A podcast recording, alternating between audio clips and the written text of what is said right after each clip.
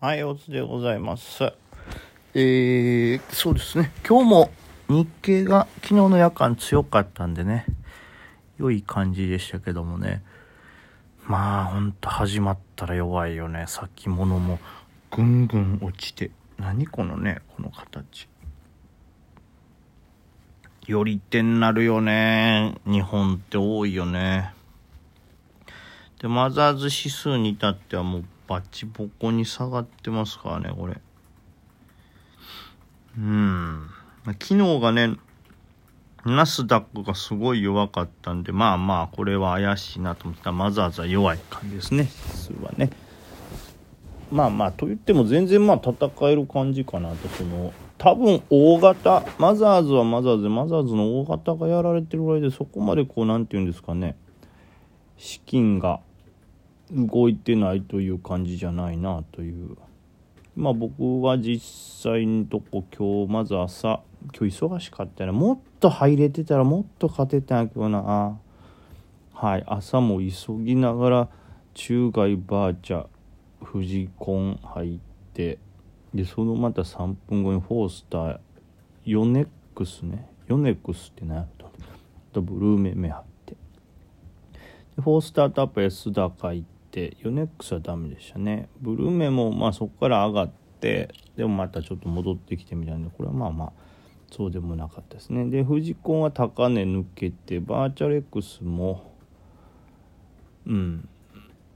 ちょっと高値抜けて、もうこの辺はなんとかなった感じ、ね。まあフジコンの方が遅れてきた感じですけど、バーチャルは一瞬で上と。で中外もちょっと遅れてきましたね、これは。うん。まあまあこの辺はなんとか取れたかなということで、はい、今日もなんとかで勝ちを確保はできてます。あとは中長期のやつをつまんでいきたいところですよね。まあ今日のごばんもただまあね、日経がここ最近ぐっと上げていってますから、うん、まあまあまあオプションの位置とかもね見ないとダメなんでしょうけど、ちょっとね明日金曜日ですし、今日のごばんは警戒はしつつですね、まあ上は叩くと、みんなそう思ってんねやろな、上を叩くと怖いなと、うんそういう感じですかね。えーっとあとなんか特筆すべきもあったから、まあちょっと書けないけど書けないけどというか書く余裕なくて、こうちょこちょこ触ったのとかもあるんですけど、まあほぼほぼないな。あとは中長期がどれぐらい伸びるかなというところで、うーんでどれを買うか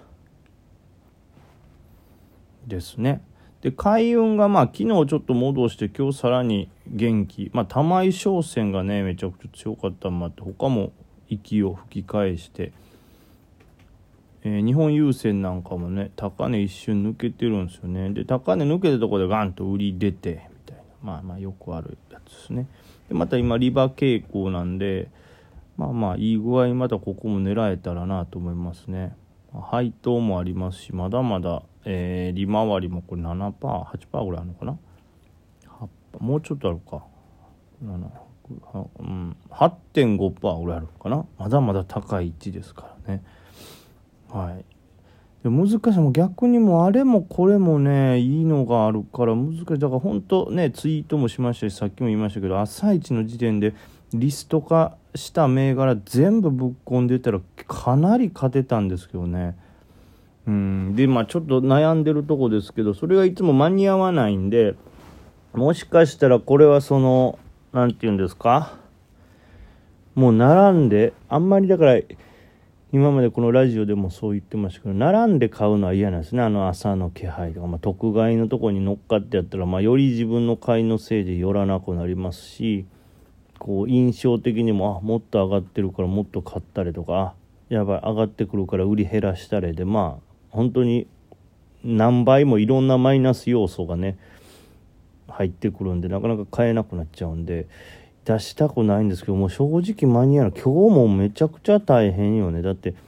くじいっぷんとよんぷんでもうトータルさん、よんぷんでろくめいがらですからね。しかも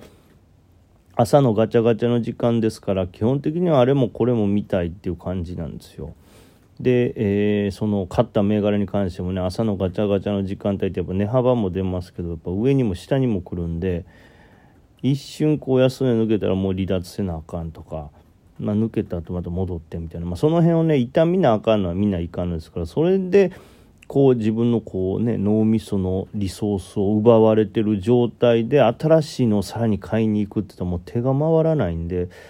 まあそうなってきた、まあ、そもそも僕のね回数量なんてとても多いわけじゃないですから、少ないですから、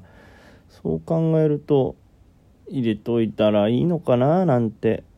ひゃっかぶぐらいやったら入れててもわからんやろみたいなね、変わらんやろとも思うんで、全体にもしかしたら今までの僕の考えと違って、もう最近のこのリストの精度を考えると、うん、よりからぶっ込んだ方がいいような気もしてきますね。はい、ちょっとこの辺はまた作戦考えていきたいと思います。まあ、それぐらい最近ちょっとリスト化したところに関しては精度が高いから、こう無駄にしたくないですよね。はい。まあそれのせいでマジでね逃してるんよな。あとはプロルートも S 高、すごいね、抗体カクテル療法、まあまあね。今もめちゃくちゃ必要なやつですもんね。ワクチンでね重症化が防げるとはいえ、まだ全員打ててるわけじゃないですし、もうすでにかかってしまってる人は今からワクチンも打てないですから、そういう人にはね特効薬じゃないけど治療薬が必要で、そうなると何ですか、あのね抗体カクテル療法が一番いいんじゃないのって、じゃあプロルートのマイクロブラッドサイエンスやみたいになってますけど、これに買いに走れるほどの時間的な余力がなかったんですよね。はい。というわけで、まあ、現状ブロルートも剥がれてますけど、今のところ張り付いてるのは野村マイクロ、張り付いてないんか、剥がれてんのかこれね。とフォースタートアップですよね。国際紙パルプ商事も剥がれてる。これまあまあどっちにしろそのうちまた張り付きそうな気はしますけどね。空売りがこれ入れれる銘柄やから、なんか溜まってたりせえへんのかな、溜まってる可能性もあるんじゃないかなとかね思いますね。これはまあただもともとが信用買いがめちゃくちゃ多い、もうマジでね見切れないんですよね今。うん、アルペンとかもねすごいな、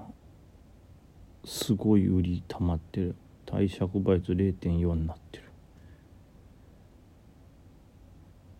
もうこの辺もねまたなんかチャンスありそうですしね。そういえば昨日復活を果たしたオリコンどうなったんや、あ今日はダメか、まあ、デコルテなんかもちょっと押されてるという、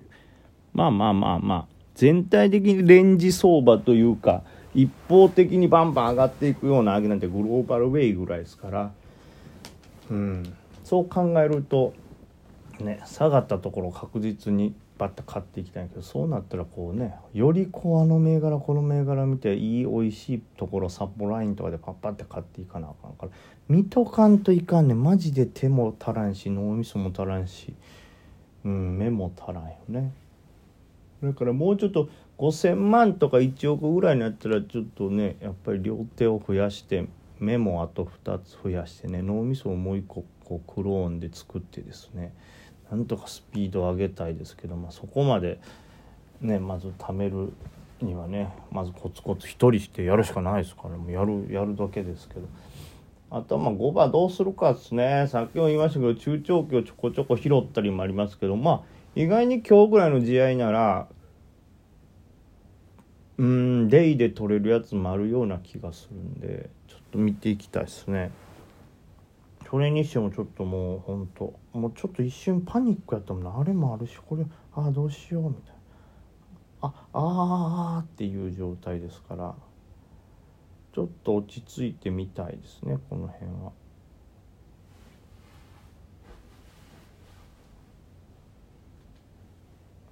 なんやろ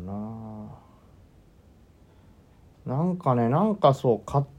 てはいるんですけどけども全然すっきりしないんですよね。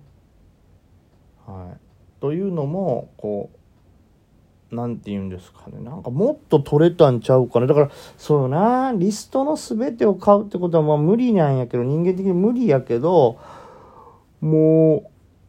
いけたんちゃうから、もっとプロルートももっと広いってはずやし、まあフォースター、ブルメ、まあこの辺はまあまあいいとして、ちょっとまだリストに入れたけど多分ね見れてない銘柄すらあるんちゃうかな。あ、でもまあホープ、国際、神、パルプ、まあこの辺はまあまあそんな値幅出てないからいいとして、まあ中外入ってしまう。エンビやエンビとかはエンビプロね、エンビプロとかやれたはずです。ちょっと難しいですけどね、一瞬安値割ったとこからリバってるから、あ、これだから逆に強いやつですよね。本当なら弱そうなところを否定して上がってますから。エンビプロでしょ。でまあプロルートスルーしてしまってるのと、フジコンは取ってんのよね。でバーチャレックス、まあレンティアは死んだからまあいいとしてですよ。うーん、エンビプロ、プロルートを取れてないっていうのがまあ問題で、特にプロルートに関してはエスってますからね。これはちょっとなという感じ、うん、ですかね。犬行き線はまあいいでしょう。キーパー技研ね、キーパー技研、まだこれも本当だからいけたはずなのね。早いのにばんめに入れて上の方ですから。ブティックス、ブティックスは選んでよかった。うん、まあというところでね、やっぱりちょっと手が回ってない部分があるんでね、その辺ですね。あとまあご番はねちょっと遅めの銘柄ですか。でコルテとかオークネット、ナムラ、松尾なんかもね気になると。